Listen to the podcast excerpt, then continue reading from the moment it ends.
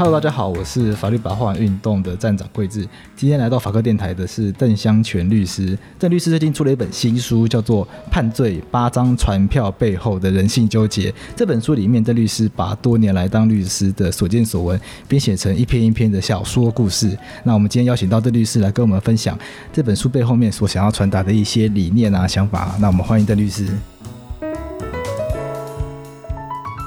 各位听众朋友，大家好。我觉得蛮有趣的，就是说法律白话文是一个写作法律知识的网站平台嘛，所以我们必须要去找到很多会写的人。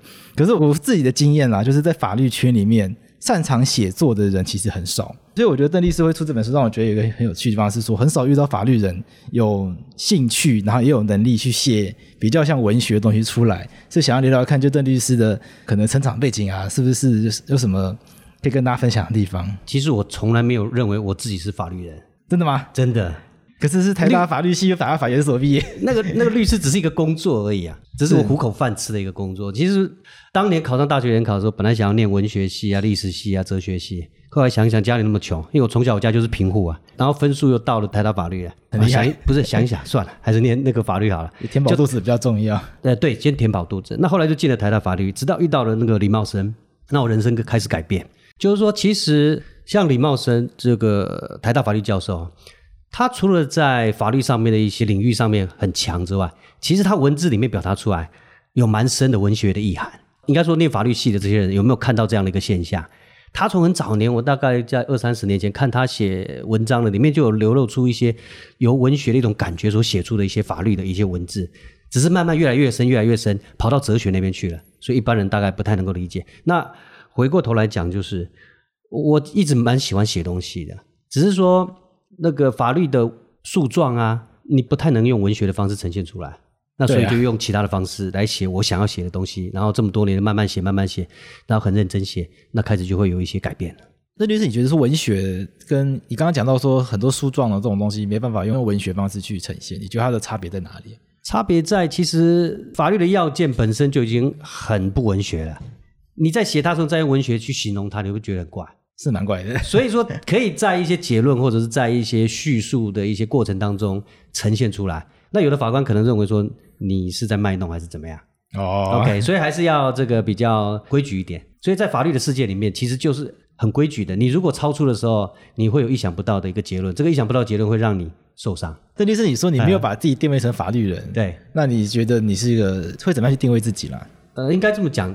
我们会特别说法律人，法律人，我好像比较少听到建筑人、医师人，好像是不是真的没有这样讲？对，为什么要这样讲？我觉得蛮奇怪的。法律人有什么了不起吗？应该没有吧？嗯，应该是没有。对呀、啊，那为什么一叫法律人、法律人？我搞不是很懂。我我一直觉得说这是一个工作而已啊，你就把你应该做的工作做好啊。那我们的收入可能比一般人好一些。如果不要讲什么身份地位，其实就是一般的工作而已啊。所以说，在这样一个律师的工作，我觉得我可以做我自己想要做的事情。所以说，可能是有我早年童年的背景吧。我童年成长的环境是一个很落后，然后很贫穷，可是很快乐。那这样子影响到我在过了几十年之后，那样子的一个成长背景，我拿来做一些文学上的一些素材。那我在写一个文章，就是说法律文章也好，或者是不管是这个小说也好，我会希望说它的结构是一个完整的。那这样子一个整体架构完整，而且要必须要文字要流畅。那最后当然就是，如果你文字是优美，但更好。那如果你题材又很创新，那就更了不起。也就是说，在法律的世界里面，其实也可以完成这个样子。我蛮喜欢，就是说一堆律师一起开庭，然后对某一个观点，大家一起来讨论。那这时候能不能够激荡出不一样的观点？那是我最喜欢的事情，就是辩论出一些不同的想法出来。我，我不认为那是辩论。我认为那是一种创意，就跟法律白话文也是一种创意一样的意思。就是说，在法律的世界里，你们开始创造出你们自己的一个独特的一个风格，这种创意就跟传统的这个法律好像不一样。嗯嗯，就是有这样的一种感觉。这是郑律师的第几本书啊？我自己就是说，不是和谐的，是第三本。之前都是跟法律有关的主题嘛？法普的书，法普的书。对，像过几个月我也有一本法普的著作权要出来。就是说，工作上面该做的事情的一些推广，我们还是继续要去做了。但是我自己想要做实现自我哦，我我认识我自己，我我想要做什么事情，然后我去实践它的这个也要做，生活跟工作跟自我才能结合在一起，才会比较愉悦一点。在这个书里面呢、啊，他他剪掉很多案件嘛，读者看到这种律师写的这种故事啊，大家都很好奇说，这个是不是律师自己办过的案件来改编的。我我怕被那个法律的正义魔人给这个 给围剿，说是贩卖当事人的故事，其实不是这么回事的，这是一个虚拟的自然的一个故事。好，我我希望创造的一个风格是虚拟自然的写实。那虚拟当然就是所谓的小说的风格，对。那故事当然就是可能有一些真实的元素。那这两个怎么去结合？我觉得很自然的去让它能够被结合在一起，这样读者会觉得比较顺畅，然后也比较能够接受。那一般人现在因为不太坑那种很深的文学的一些东西啊，所以说其实我在这里面还有有一些东西删掉了，就比较文学性的东西，要把它转成故事性。所以这个某部分是有一种呃现实的妥协啦。那当然，我还有一些作品都还没有收录在这里面，所以说这里面是八个故事，哦，但是串在里面有一些共同的观点。这像是什么样的观点？因为这个八个故事里面呢、啊，你自己最印象深刻，或是最杀妻者这篇，是因为它最流畅，它感觉最写实，然后能够呈现出一般生活上的无奈。它大概的故事就在讲，就是夫妻一般相处，就是说他们从他们认识，然后开始吵架。啊，等等，那先生是也是很老实的，太太也没有很不好，只是说太太可能有一些忧郁症的一些状况，还是怎样，产后忧郁症，慢慢慢慢，那开始吵吵，没办法去缓解这些问题，那终于发生了一些杀妻的这个事情。那呃，老丈人能够理解说到底怎么回事，就算他原谅了这个女婿，那法律能原谅吗？不行。那还有两个孩子该怎么办？那这一堆的无奈。在这里面，法官看到了这样的一个现象，也选择了就是说比较轻的刑度来去解决这样的一个问题，那让这个不圆满的世界尽量圆满一点。我觉得《杀妻者》这篇我印象很深刻，是他有一段比较像法庭交锋的过程，对，就怎么去认定那个就是比较科学怎么去认定那到底是杀妻还是过失还是过失，对不对？对，对，那个比较科学性的东西，但其实。这里面其实有一种暗喻，就是说科学是不是真的那么客观，或者是那么的让我们能相信？从不同的角度看事情，摄影机照的东西都不一定是真的。对，所以所谓的科学只是比较接近能够找回真相的一种方式。那这个世界是不是有真正这么样的一个客观？呃我们是存疑的，但一般人不见得能够去理解。你仔细去想，就是说，连你自己眼睛看的，你有时候你都觉得说，你能不能相信他？那何况是法律的世界里面，所以在法律的世界里面，只有法律的证据事实，没有所谓的心中的事实。就是说，对我来讲，我切得蛮清楚的，就是过去我们所看到的一个事实，或我们想要去找到一个事实，那已经是过去了。就像破掉的镜子，你不可能弄回跟原本一模一样，一定会有裂痕。好，那这个时候，法律的世界里面，它所讲究的就是证据的事实，一切依照证据，这是我们这一两百年我们发展出来最好的方式，证据事实。那心中事实跟你直观的事实，或者你的感觉的事实，这个是我我们大家都能够理解。我们既然是人，我们都会有一种自然一种感觉嘛。那种事实也是一种事实，不过它不是法律的事实。我们只要能够理解这一点，我们就能够体谅到说，很多的你感觉上是一种恐龙的判决，其实它是法律事实的判决，它不是恐龙的判决。因为如果乡民要的是一种你那感觉的判决，那就直接由乡民来判决就好了。在设计这八篇故事的时候，它是有想要赋予每一篇故事特殊的意义吗？还是是就是想到一一些灵感的收集啊？我灵呃灵感的收集跟一些贯穿的一些概念大概都有，因为我有些没有收录在这里面。如果是以人性纠结来讲，其实都可以纳入了。但是如果说从这个读者的角度来讲，我还是会做一些些的区隔。也许有些我会留着以后，就是说性质比较相同的，把它合在一起吧。啊，这本书其实就一篇是比较明示的，其他都是形式的。人性比较能够在这个形式方面展现出来，在商业的面向里面，多半是一种经济分析啊。这种经济分析就是一种钱，这种价值。那在里面的呃逻辑技术，呃谁强，谁获得比较大的一种优势，然后就胜利，然后取得比较大的价值。用另外一个比较大的角度来看，可能连法律都要做法律的经济分析。我是蛮反对这种东西的，因为人性是没办法去做这种经济分析的，不是用一种利益去衡量的。万不得已的时候才会像，比如说像死亡的时候，那那你怎么去赔偿人家？那是很不得已、很不得已去计算一个钱来算一种价值哦，不是这样子的。人命是无价的，可是发生了，你总是要去处理它，要有一个方法。它跟商业的会比较不一样，所以说在选择这种对于所谓正义的实现，或者是说法律能够带给我们多少的影响，我我大部分会从比较刑事的角度来看。至于邓律师平常办的是刑事案件比较多吗？以前是刑事啊，那现在比较少，也是有啦。我比较喜欢那种比较曲折离奇的那种形式。像我唯一的这个民事案件啊，是古字画这一篇嘛。对，我觉得这篇的题材有趣，就是他处理这个，就是这个合约到底该怎么去理解的问题。okay、的重点是在就是说，一批古字化的买卖到底真假里面产生的问题。那呃买到认为买到假的，他要退，那个卖给你的时候，我整批卖给你，我不管，我卖断。那发生了争议的时候，那因为这个金额都是很大的，那这个律师在协调他们的这个和解过程当中，其实可以做到一种呃佛法上所谓的布施。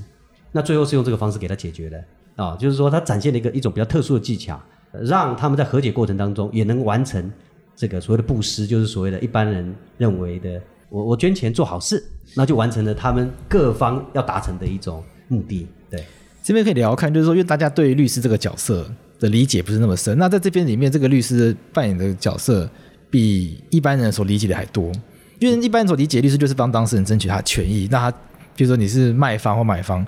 是争取他最大的权益，可这律师最后有一点跳进去了，他帮他们找到一个好像有种做更多的感觉。是，这是你觉得这是律师应该要做的工作？我我觉得这是人应该要做的，所以我刚一直在强调，人可以做好多好多的事情。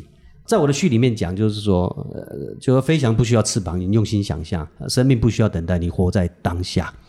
但是一个人的概念，去实践它。比如说，我们很多事情，我们如果自己没有那样的一个能耐，但是我们有这样的一个媒介，我们就可以去做它。像那个律师就做到这样的一个事情了。有些人他必须要人家帮助，你可以请有能力的人去帮助他。那世界上的一些资源的一些配置就会比较 OK。那所谓的贫穷也会获得改善。那这是一个比较容易做到的事情。那我觉得律师可以利用他的工作来做这样的事情，就是帮助弱势。谁来帮助弱势？强势的人来帮助弱势，那为什么强势来帮助弱势？每个人的观点不同，有些人可能会觉得说，我就是做好事；有些人就是觉得就是说，呃，我可以节税，反正只要能够让弱势感到温暖，感到受到帮助，那你律师就算是完成了在这个角色上面可以扮演的工作。这八篇都是以律师的角度来去写作吗？还是他这边并没有预设？因为我觉得法律有个现象是，就是法官或者检察官，我去看他们的文章，对他们的角度。跟律师写出来的，常常那个视角在文章里面展现出来视角不太一样。对这个视角的问题，就会展现出呃，法官讨厌律师，律师讨厌法官。我说在某个程度，大家会讲，我觉得这种集团性的现象很糟糕啊。所以我为什么不讲法律人这种东西？就是说区隔差异淘汰一直是一个人们会放在脑海里面，但不会说出来的一个一个做法。所谓的区隔差异淘汰，什么叫区隔？我跟你不一样。好像这时候还没有带有这个价值判断啊，你去区隔就算了。那接下来就是差异，这个就不行了。你在区隔的过程当中，带有就是说我跟你不一样，我是比较优秀的，你是比较差的，我是善良的，你是坏的，这种二分法或者是这样的。那这时候这个人就过程当中会受到你的排挤、霸凌，都是这样子来的。对对。那所以在这个视角上面，我觉得就是不管从什么样视角出发，你不要有那种集团化的现象。可是，在这种法律的法谱啊，或者是这种以司法法律为素材的东西，它难免会涉及到故事里面主角的立场嘛。比如说，你是被撞死的人啊，或者是撞死别的人啊，或者是你今天是卖画的，你是。买画的，那双方所追追求的、所争取的一定是不一样的。假设你要把你自己当做是代表你当事人的立场去实现你所谓无所不用其极的一个展现你的功力这样的一个过程，你必须要了解到，就是说每个人的个立场，你有一些必须要坚持的东西。我比如说一些善良、人性这些，你必须要不管你是做什么，你都必须要有，而不是说那个所谓我我挂号起来那无所不用其极啊。对，就是说你再怎么厉害，再怎么厉害，你不可能超脱人性这种东西。就是说，法律的实践里面，我们有更深一道模式啊。那是当年李茂生教我们的呃所谓的人性三角形理论啊，我没有听过哎，是不是可以跟听众朋友介绍一下，帮帮李茂生老师介绍一下他的这个理论？呃，就是说，我们一直在讲人权，人权，那什么叫人权？什么叫人性？好抽象哦。那他把它拆解，就是说，第一个，生命身体一定要完整；第二个，就是世人般的一些生活，是合适的事，你要活得像个人啊；第三个，就是自我决定的可能性。那刑法的法益就是在这一个三角形里面转来转去。那我主要是在讲，比如说生命身体的完整性，你就知道人不能自杀。是。那如果万不得已要做的情况，那有非常非常深刻，像安乐死啊或者尊严死等等，有很深刻的讨论。那第二个刚刚讲世人般的生存，就是说人活的有一个基本的一个价值。比如说我们举例来讲，监狱的人犯啊，给他过得那么好干嘛？我最近看新闻，就是北欧他们的人犯过得很好，结果他们的这个犯罪率很低啊。为什么？他有羞耻心啊。他感觉到就是说啊，我做错事你还这样对我，真的是很不好意思啊。出去的时候就开始可能会反省这种东西，在这样的一个过程也是去教育他，这个是一种世人般的生活。那第三个就是自我决定的可能性，所以自我决定就是自由意志，你能不能够尽量让你自己去自由？我我觉得我们从小成长过程很少，尤其是现在大家补习啊，哦，我看我女儿她补也是好头痛啊，应该是补很多吧？就是说你能不能够独立思考你要的这个东西啊？那这个就是所谓的人性。你把这个刚刚我所讲的三个点，把它放到你在判断每一个事情上面，它都能够让你找到你自己想要的答案。在天堂孩子里面啊，他有一个很挣扎的过程嘛，就到底要不要接这个案件？呃，就是就对律师来讲嘛，对不对？对，就是说这里面有牵涉到刚刚所讲的法律事实跟这个社会事实的概念，可能跟听众朋友解释一下。OK，我们看到一个虐童案的时候。尤其是如果画面呈现出来，那个让你看到是，你很想把那个被告给他头扭断啊！这大家看到都会生气，哎、对，很难很，然后不可能会觉得要去帮这个被告做一些什么事情。就因为这个是一个我们马上能够理解的一个大欺小的一种概念。对，就像男生打女生这样子哦。如果是小打大的，这个大家觉得还好啦，就很厉害这样子 哦。你有这样的能耐，可是，在打小孩这些事情上面，你把他打成这个样，那法律要干什么？法律为什么要帮坏人？那这里面牵涉到两件事情，我们要法律的程序是要干什么？要思考，这是第一个。那第二个，什么叫坏人？所以为什么我把它区分成所谓的社会事实跟法律事实？在社会事实，他可以是坏人，你要怎么样去扭断他的头，感觉啦，哦，你要怎么去骂他，哦，都可以。那你你你的事情。可是法律事实的部分，那是我们订立的这个程序，大家就要照这个规矩去走。你不能够碰到了某些案子，你就道德性特别高的，你就说规矩改了。那在车祸的程序是一套规矩，这个分尸案是一套规矩。类似这样的，那大体上这个法律的规矩就必须要去走它。对，大家在尤其是网络上面叫发生这种社会瞩目案件，这样子的情绪是很，我我觉得就是说可能跟人们没有讲得很清楚啊。在某些程度上，律师可以发挥很大的角色，像刚刚古之化，那律师发挥了非常大的一个角色，不是只有在协调和解，甚至帮助了另外一个更需要帮助的人，那个才是他真正的目的啊，而不是在解决他们的案子，因为他们的案子不难解决。但是在解决的过程当中，又得到了另外一个效果，那个效果才是那个律师他真正想要达到的。那在这个天堂孩子也是一样。那如果这个被告他打死不认呢？那律师帮他的过程当中是怎么帮他？他其实在帮国家去实践这个一个程序，怎么样的程序？国家有义务让被告去赎罪，定了一个程序，让他能够赎完罪，又恢复干净自身。他该负的责任他就要负。他不该负的责任，你不该给他负。所以，比如说在这个案例里面，那他到底是伤害致死还是故意杀人，在法律的认定上面就差别很大，而不是乡民说啊，打死小孩你就给他枪毙啊，不太可能啊。好，不是说只要打死人就一定枪毙。哦，那这是一个先进国家到现在我们所采取的一套规矩，这边我们就不详细去讨论这样的一个问题了。就是说死刑存废，或者是说该怎么样死刑，这我们先不搞讨论。我们现在讨论的是说，诶，那律师要干什么？我刚刚讲了，国家有义务让。一个被告实现他的一个要赎罪的一个一个程序，这个程序是国家要去完成它。那律师在这里面是协助国家去完成这样的一个程序。比如说，在这个案例里面，这个被告是打死不认的。那后来在慢慢的循循善诱，在很多的一些律师的协助之下，他是认罪的，然后去了解赎罪的意义，让自己变得更不一样。所以不一样就是说，他了解重生的意义，而不是在逃避责任。那律师的角色又不一样了，他不是在这个要件上面说，哎，伤害致死，他只有这个过失的这个什么应注意能注意不注意，他不是跟这被告去讲这你注意不注意去打他的头去撞墙这些东西啊，他不讨论这个东西啊，他只讨论就是说他他平常生活到底怎么过的，那你怎么去带他的，你们又怎么去就是说看待这个孩子的，所以在这个天堂孩子刚刚讲的就是律师可以做的角色太多了，他最后是这个面对他自己的责任。律师也完成他应该要认为自己所应该要做的一些事情。那像另外一篇，像金议员这一篇，哦，他这个故事就比较对我来说啊，就比较多些，因为他还有除了既有的案件以外，还有一个案外案，就是议员的助理跟法官的太太。对，这视角会比较多一，就是说视角看出来里面的现象很多。那呃，他其实也删了一些东西了，哎，但是基本上他是凸显过去曾经发生的一些现象。当然，在金议员这是讲贿选案了。对啊、哦，就贿选案。那那之前我们也看到新闻有讲的，就是说有些法官会收贿的这个问题啊。那当然就是说，呃，一个国家的一个先进与否，在很多层面可以去观察它。比如说投票的这个问题啊，那你只要没有人收收收贿，哪哪来什么行贿啊？对啊。那在法院也是一样啊，你法官不收，谁敢送啊？所以现在是这个方面是越来越好了。哎，法法院这边这边是越来越好。这律师，你自己觉得就这里面全部里面，有没有自己最想要推荐哪一篇？对于年轻的孩子，可以看《尸骨》这一篇，最后一篇。我为什么特别讲？它其实里面有个桥段，其实反而不是里面的故事的核心概念，而是年轻的孩子现在资讯发达，那接触到一些有的没有的东西的，不论是交通工具也好，或者是毒品也好，反正所有的一切啦，都比以前来的容易。所以，那你犯错的机会就怎么样？越更大。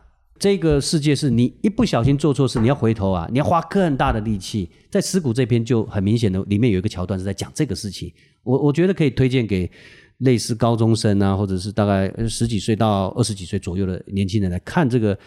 你为了要要满足，就是说你酷炫呐、啊，哦，跟着人家去做一些有的没有的事情，你觉得很很厉害。那等发生的事情，你就会知道后悔来不及了。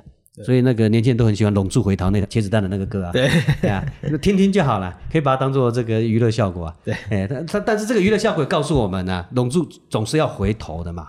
对，对，而且回头代价还不少。这我们都理解。哦，父母今天讲的这这个小孩子就是不听，那没办法。刚刚讲到这个这本书，还有一个观念啦，也不是观念，就是他可能想要展现的一种感觉是法律里面的微光与阴暗嘛。那像这个阴暗部分。就是郑律师你个人的经验了，阴暗的部分啊，那就很无奈的那种，很无奈的话，有时候就就你很拔啦，比如说像第一篇的上天的审判就很拔啦啊、哦，那你就用阿 Q 式的由上天来惩罚他嘛，哎，有时候真的耶，哎，真的惩罚到了，对、啊，就法律没办法惩罚了，你不人家说好人没有好报，坏人就是都好报，怎么样？其实不是这么回事的，我觉得天道无亲，常与善人的，就是说老天也不会特别对谁好，但是好事总是跟着这个呃善良的人走，我我一直相信这样的道理啊。也就是说，其实像里面很蛮多的一些佛家的一些观念，我不是佛教徒啦，可是佛家的一些慈悲跟空性的一些观点，还有一些道家自然的一些观点，我觉得都有在书里面所谓呈现出来。就是说，呃，你对人慈悲一点，你把你的敌人当做你的一个菩萨，那就是你前进的动力。尤尤其是像律师，他其实最明显的，呃，对你越坏的那个敌人，又是你的案源的来源，是你赚钱的菩萨，对 对不对？对，他提告你才有案子啊，对。这是确实是这样，大家不讲，心照不宣。对，就所以人家就说啊，不要碰到律师啊，就是这样子啊。这就是你自己个人职业经验中有没有一些你自你真的觉得很无奈，可是法律确实是没有办法的状况？你个人的经验部分太多了，这方面分享嘛，有可能会当事人的问题了。我，我连我们自己都很多无奈啊。怎么说？怎么说？不是最近的案子啊，我比如说我们去开庭呢，有时候你们都知道，那个那个等开庭就等很久了啊。开的时候好，开始一个问，两个问，三个，轮到我们开始辩护。啊，讲讲讲，啊啊，大律师，你可不可以用书状写啊？哦，因为时间，我我还没讲完呢、啊。比如审查庭的法官就跟你讲，那下一次你跟法官讲，你就写书状。好了，审查庭结束了，换到下一次又来了，换了一个法官，又轮到我们了。等好久，等了好久，又轮到我们了。前面是已经快吃饭六七点了，傍晚，好，这个换中午了，也是一样，快十二点。讲到一半，哎，大律师，你可不可以再等一下？快吃饭啦。对，啊，你用书状写。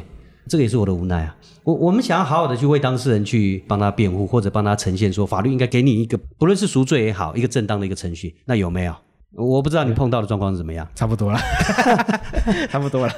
这、啊、这个这个就很无奈啊！这只是小小无奈，从这小小无奈，你们看到其连这么小的事都那么无奈，那大的事有多少无奈？所以说，我看这个这几年那个是冤狱学会还是不知道什么的，他们的就有很多事可以做了，因为以前人干的错事可能更多啊。确实，冤平学他们抢救的哎个案蛮多的，那那无奈很多，啊，以前更多啊。那现在是呃所谓的人权保障越来越甚嚣尘上，所以说证据的采集跟很多那个比以前的好了啊。以前的这个关在地密室里面，检察官开庭骂的骂的好凶啊。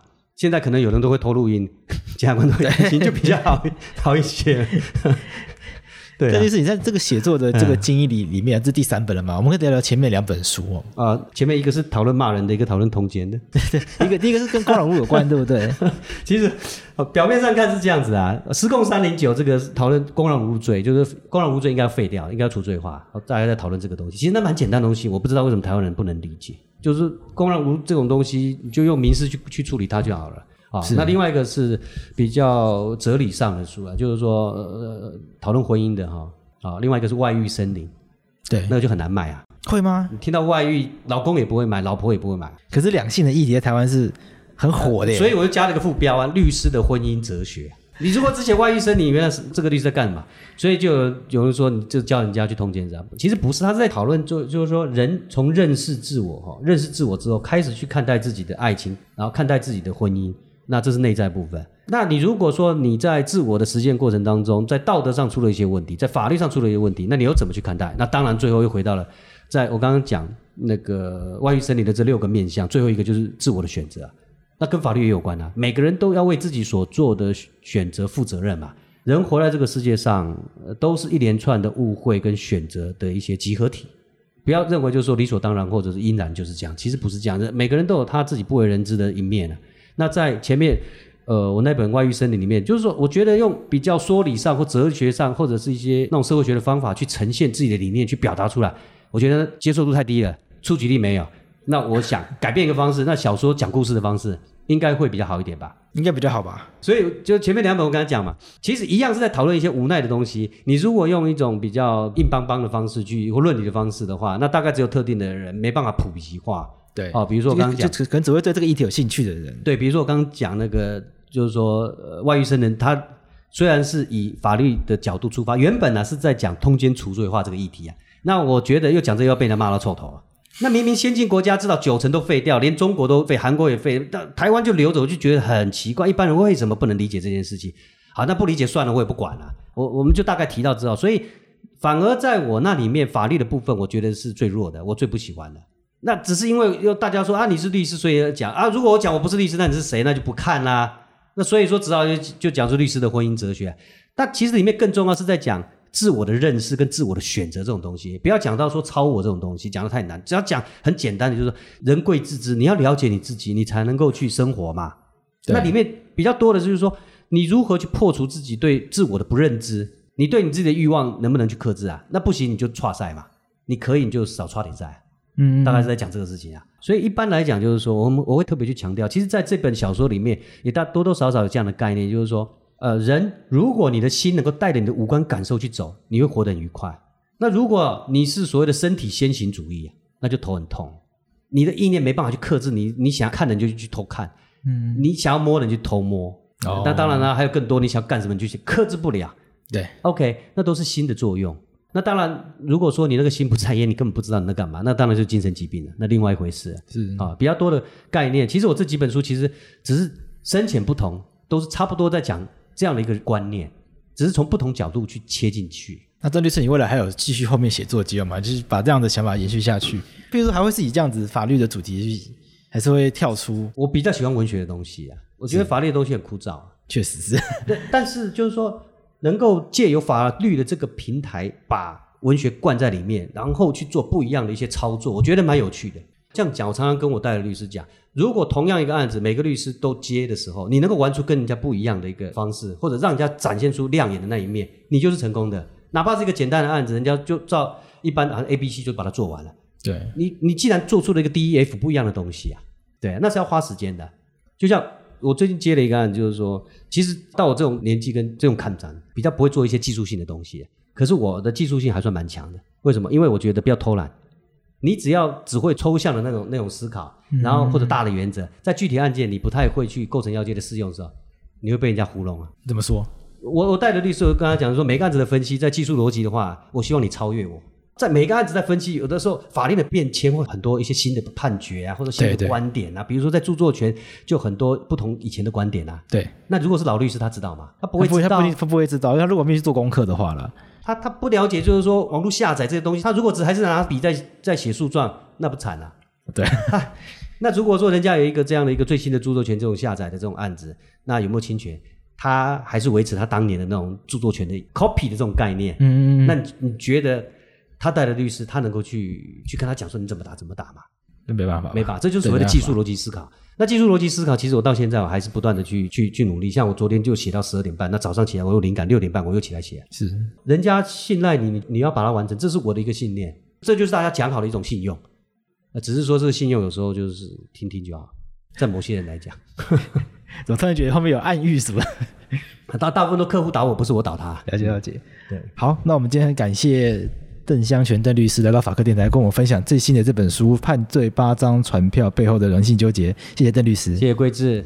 我是法律白话文运动站长杨贵志。除了主持法客电台，平常喜欢运动的我，也会收听卓君泽主持的体育节目《小酌一下》。赶快到 Apple Store、Google Play 搜寻 SoundOn S O U N D O N，下载 SoundOn 声浪 APP，带给你更多丰富的收听体验。